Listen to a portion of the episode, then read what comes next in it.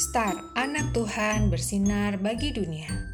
Renungan tanggal 14 September untuk anak balita sampai kelas 1 SD.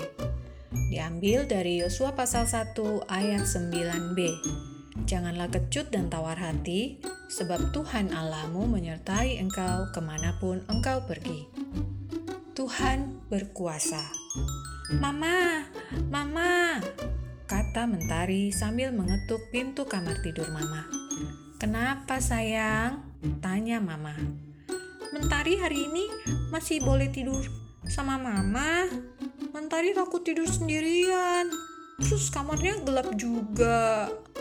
Mama pun memeluk Mentari sambil berkata, Anak Tuhan Yesus masa takut? Tuhan Yesus selalu jaga Mentari. Ayo jadi anak yang berani. Mama pun mengantarkan Mentari ke kamarnya. Sebelum tidur, tidak lupa Mentari dan Mama berdoa bersama. Akhirnya, Mentari pun tertidur lelap. Adik-adik, apakah adik-adik sudah berani tidur sendiri? Ayo, siapa yang masih takut tidur sendirian? Ternyata tidur itu akan lebih sehat jika dalam lampu dimatikan.